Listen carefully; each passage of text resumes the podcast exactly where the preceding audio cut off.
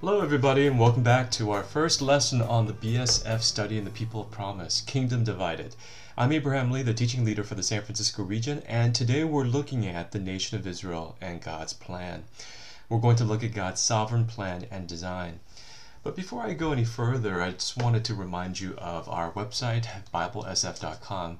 So if you have any questions about our schedule, locations, how to get our materials, contact information or anything else, you can always access the information there. As you can see, uh, the tabs there will guide you into the different um, information that you need. And also, you can email us at BibleStudyNSF at gmail.com.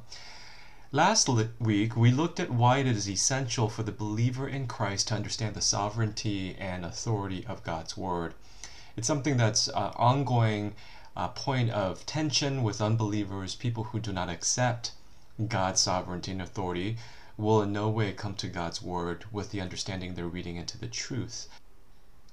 So, last week in the initial introduction of our study, we looked at the authority of the scripture. And here's just a, a snapshot of something that one of the leaders sent me as an outline of what we uh, were looking at in the notes the proven authenticity of scripture the trustworthiness of the Bible and the authority of the Bible in our faith and uh, spiritual walk with the Lord, the practical power of the Scripture as God speaks, how God's revealed Himself, especially through our Lord Jesus Christ. God establishes the truth through Jesus. And the importance of our always being ready to listen and to heed what He says, understanding the value of the Old Testament studying history, God's eternal word, the eternal nature of his word because it reflects his heart and his person, the significance of the Old Testament as it applies to how it prepares I'm sorry, prepares us in thinking about the arrival of Jesus. So, you know, it's all of one piece. It's not something that where Jesus comes out of the blue with no context for who he is and why he had to come. Everything is being prepared for us in the Old Testament in, in the arrival of Jesus, God's Son. God's purposes uh, and God's plan of redemption is only understood through Jesus.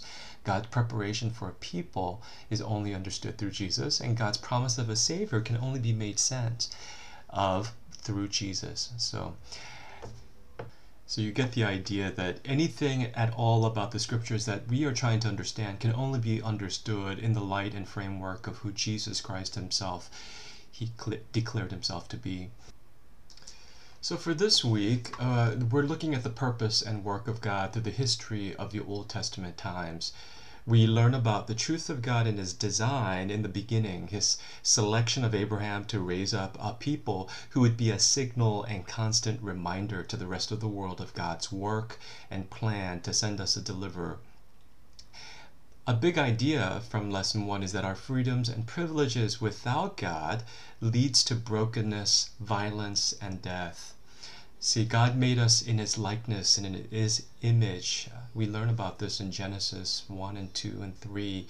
He breathed into us life from His own mouth. We were meant to live on and be sustained by every word that comes out of the mouth of God.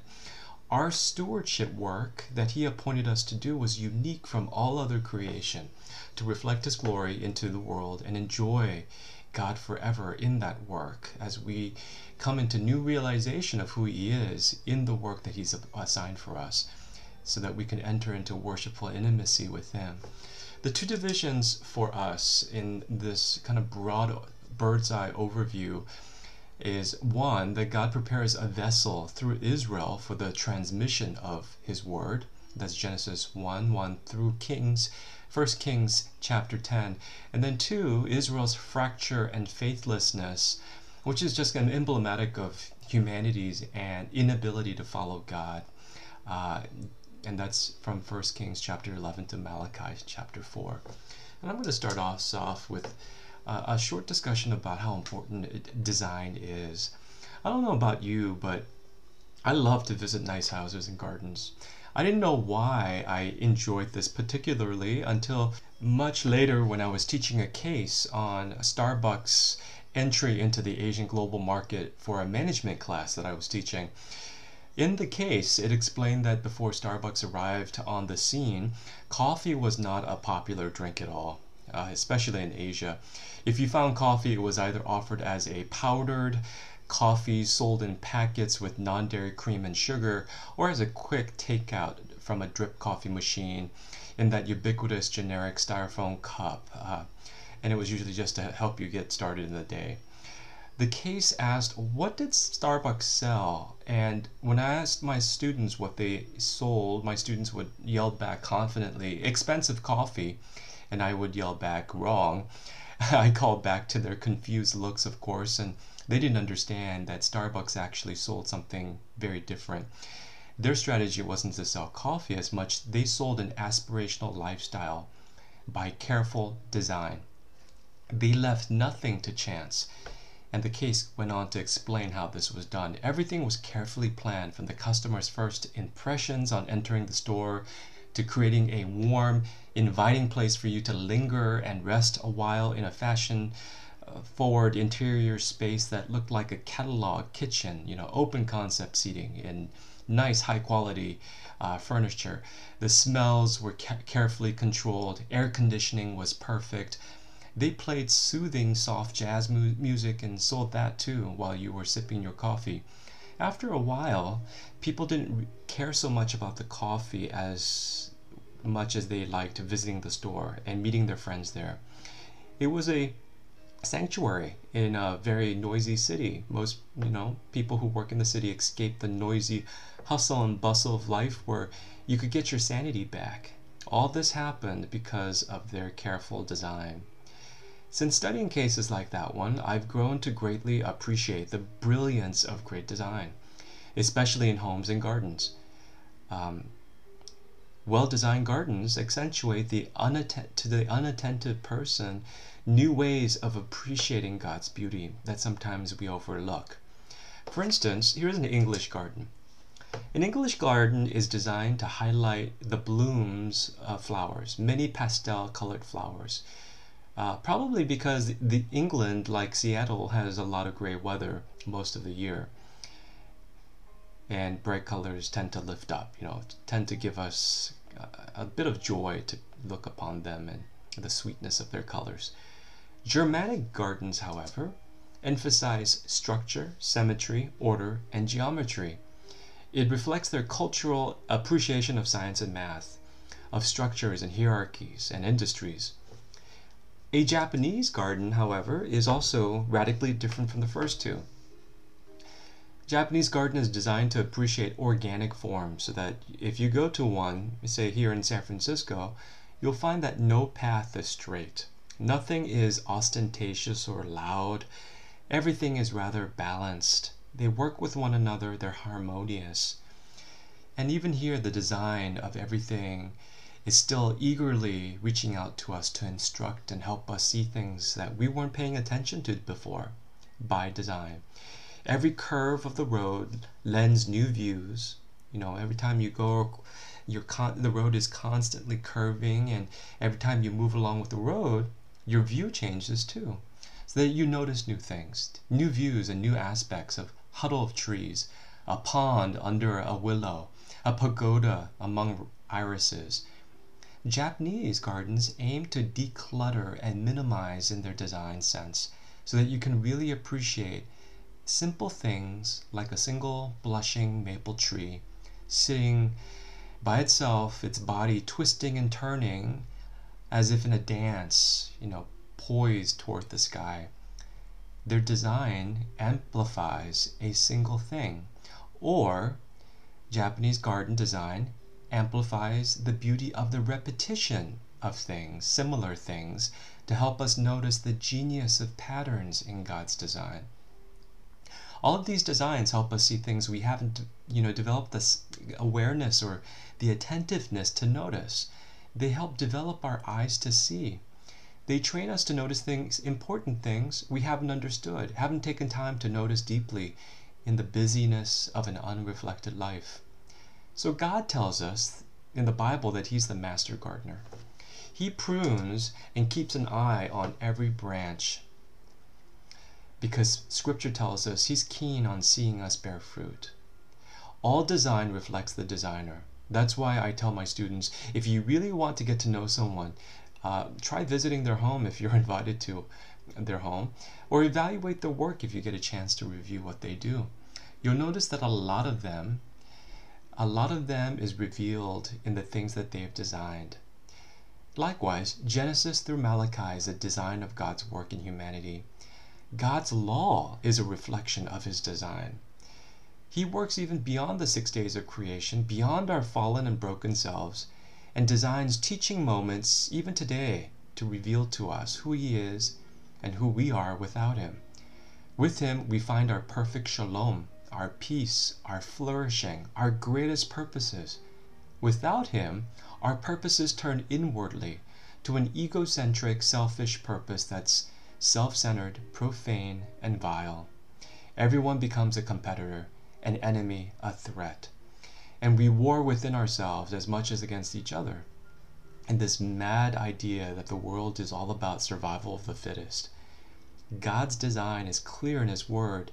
His design, as given in His laws, reflect the nature of His person, His loves and hates. God's desires and intentions, they're all revealed in His design. If you really want to know God, go to His house. You'll see Him in His temple and in His words and in His the beauty of His commands. The reason why Jesus says heaven and earth may pass away, but my words will never pass away, Luke 21:33, is because his laws are a design that reflects his heart and mind. They cannot pass away because he is eternal. His moral and spiritual order and design for us will never pass away, even if this world, this earth will pass away, because they come from his heart and his very person. So human history is glorious because it reveals we could not do without him. We could not do in the state of bondage and pain and the irrecoverable damage and disease of sin constantly working away at us with, from within and from without. We learn how beautiful through our brokenness is the name of God's name Savior, Deliverer, Redeemer. No other religion, no other gods can acclaim these, these names for themselves. We learn about the side of God, these sides of aspects of God that we could not know if we were constantly, you know, enjoying ourselves in the original Eden garden, about the existence of this thing called grace and mercy and God's love. Things so profound that they really can only be understood by contrast when we are taken away from all of these things by our sin. It's central to who He is. And like the prodigal son learns about the qualities and traits of his father, which were only discoverable by his repentance, we also discover God and know Him more keenly and deeply by our own confessional and repentant heart. These things and the way in which we relate to God are by God's design. So when we look at the passage for this week, please turn with me to Psalm 19, 7 to 11, which was the first passage. It seems like a, uh, a passage that repeats itself, but it really isn't. So when we read this together and kind of parse out what these words mean, think with me about what it means when it says the law of the Lord is perfect, reviving the soul. The law is the guiding principle that guides all justice or understanding of our justice. It emanates from God. The statutes or the setup of moral logic behind all righteousness of God are trustworthy, making wise the simple logic, making wise the simple. The precepts, or the first principles and foundational rules of the Lord are right, giving joy to the heart. The commands, which are ordering and directing aims and principles informing actions of the Lord, are radiant, giving light to the eyes. The fear, the, rever- the reverential view of God that frames all other things, the fear of the Lord is pure, enduring forever. The ordinances, or in other words, the ordering of things guiding their interrelationships, the ordinances, the ways in which we understand how they work and how we ought to obey from God's principles, are sure and altogether righteous. They are more precious than gold, than much pure gold. They are sweeter than honey, than honey from the comb. And by them is your servant warned. In keeping them, there is great reward. So, you know, the words of God here tells us that they have enormous consequences and ramifications for who we are and our relationship to God. More of God helps us to blossom. I mean, just like a sun shedding its rays on a on the petals of a flower, it, it causes us to bloom. So the psalmist says in 119, 160, All your words are true, all your righteous laws are eternal. The Spirit gives life. In John 6, 63, it says, The Spirit gives life, the flesh counts for nothing. The words I have spoken to you are spirit, and they are life. How essential it is to walk in the Spirit, therefore, because the Spirit is what gives us life. On another point I want to raise uh, in this discussion is how important it is to understand the Old Testament as we relate to others what the salvation plan is all about. When it's taken out of context, uh, as we usually do when talking about our being saved, a lot of people uh, fall into a, a, great deal of confusion because we talk about the plan of salvation uh, solely from the perspective of a New Testament reader eh, without talking at all about what happened in the Old Testament. There's a full arc, overarching story that needs to be clear, and that's what question five of the study is looking at. Somehow, in recent times, with the modern church in America in particular, uh, and with a lot of organizations like Campus Crusades, the plan of salvation, uh, in attempt to make to be making it very simply understood, uh, talks about our fall with sin, our need for a redeemer, and then you know talking of Jesus as the one who redeems. But uh, we don't talk about as the apostles did in the scripture, referring back to the Moses and the prophets, or Jesus fulfilling everything according to the scripture, which means everything that the scripture and the prophets have said about the Messiah had come true and had been fulfilled by Jesus and only through Jesus. And that's what we, question five ha has us look at. The four overriding concepts of our salvation begin with creation. In the beginning, God made all things, and He made them perfect, especially after His image and His likeness, to enjoy intimate fellowship with Him. Then there was a rebellion, uh, also called the fall. God made it very clear that only one simple command was a prohibition and the sea of many uh, privileges in living and abiding with Him. But Adam and Eve chose to believe the tempter and defy the command God gave them. And that represented a defiance against God's design and person, as all the laws reflect God's person and God's character. So this sin represented the defiance against the person of God Himself when they defied God. It was a very simple command. I mean, it wasn't asked, asking Adam to do something enormously difficult. It was something that he could simply understand and get um, not un- misunderstand it anyway uh, in regards to uh, just eating, right? Eating of the fruit that was forbidden. So that's less important as the importance of defying and, and distrusting God against some other uh, purveyor of lie. And third, there's the redemption. And God promised a deliverer at the fall in the garden of God the place in which God was perfectly radiant in his splendor with man, so that man could learn and kind of in, in ways duplicate what God had done in the garden for him. Um, with all the elements that he is learning into the rest of the world. He wasn't meant to re- remain in the garden. He would eventually go out because God said that he was supposed to propagate and fill the earth right? And so you would see the manifestation of learning from God being exemplified throughout the world as they um, propagated and covered and filled the earth. But God sent His Son in our imperfectness and in our sins. He came as a perfect incarnation of Himself. He was born in the flesh to be the atonement for our sins, the perfect Lamb of God and that lamb figure wouldn't make much sense if you didn't understand how that lamb was so integral in the worship practices of the Jews, the Hebrews in the Old Testament. It showed and it reflected an important promise of God, and then the temple itself was itself uh, radiating the message that God was going to send an opportunity where a priest, the best priest, the only perfect priest, would make a way for us to re enter into God's presence. Um, and so, uh, we our, our sins which bound us to eternal separation from God and death was released when the Lamb of God took away the sins of the world.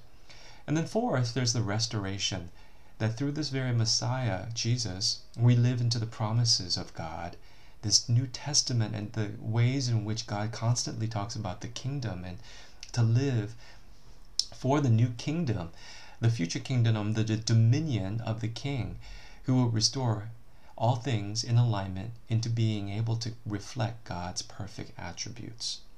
So instead of um, speaking of the plan of salvation, kind of uh, without context, it really does have a greater meaning for others if we go back to creation, fall, redemption, and restoration.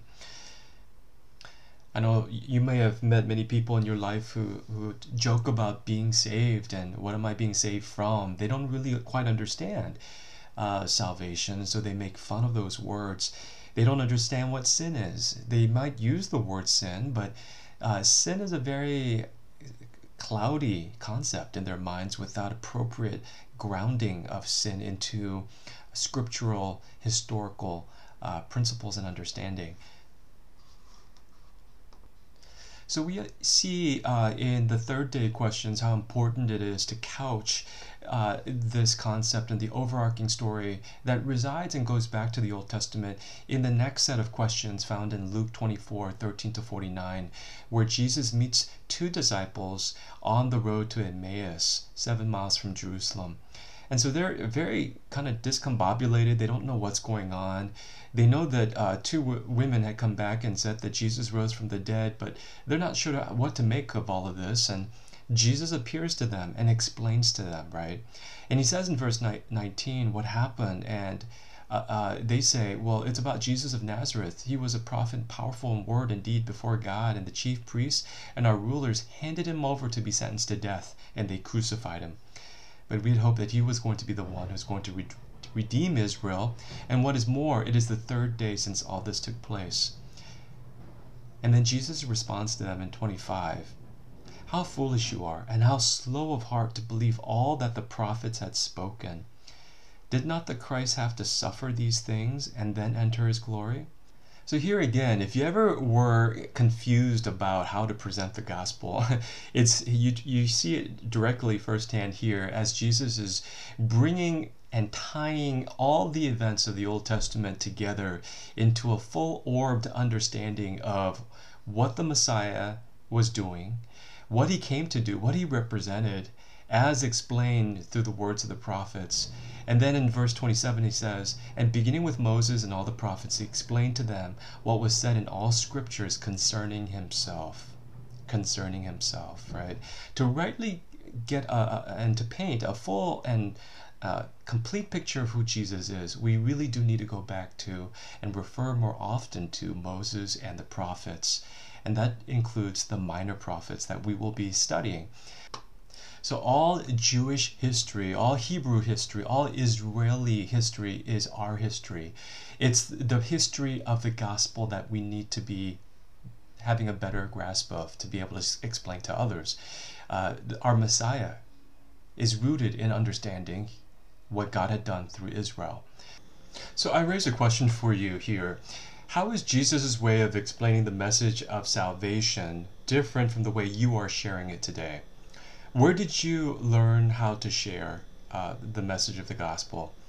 If you read Stephen, Paul, and Peter's explanation, they follow what Jesus did in explaining his own reason for going to the cross. He refers back to the Old Testament and then through Moses and the prophet explains the deep roots of the plan of salvation through the Old Testament into his life and what he had done. Are you able to explain to your children or to a friend how Jesus is the fulfillment of all that was taught to us through the prophets of God of ancient Israel and still continues to be the message of deliverance the nation of Israel bears for all of humanity? Because of the importance of Israel's history and identity in the gospel message, as Jesus told it to us, Is it not important for us as well? Should it not be important? You will also find, interestingly, that every demonic attack against Israel will seek to undermine the land of Israel his people Israel as vessels of his word, and then also to delegitimize and undermine the history of Israel as a collection of meaningless fables told by wandering desert Bedouins. Uh, that's often told, a kind of lie that is being perpetuated um, all the time because secular academics are kind of using what happens typically with other um, kind of fable rooted uh, historical narratives to uh, a collection of stories told by wandering people in the regions of their own nations. And so that must have been what happened with the book of the Bible. So, this is why it is so important to go back to the original introduction, the message of BSF chapter 0, where we talk about the trustworthiness and authority of the scriptures as a beginning place for understanding everything else that the Bible seeks to tell us.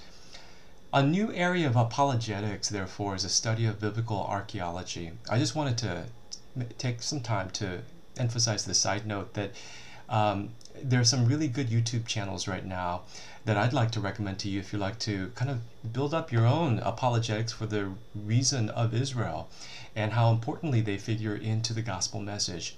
One is called The City of David. It's a collection of videos that are exploring excavation sites throughout Jerusalem as they're uncovering the original city of David on Mount Zion. And they're uncovering the roads that lead up to the temple. And uh, that's taking place right now. Uh, and, and more has been discovered in the last 10 years on that site than they have ever in the past uh, thousand years. There's also another um, channel called Sergio and Rhoda, a Jewish couple who were brought up in the US, went back to Israel, and created a YouTube channel chronicling all of the different archaeological sites that they came across that reaffirm for the for themselves the historicity of their own uh, belief in the Bible.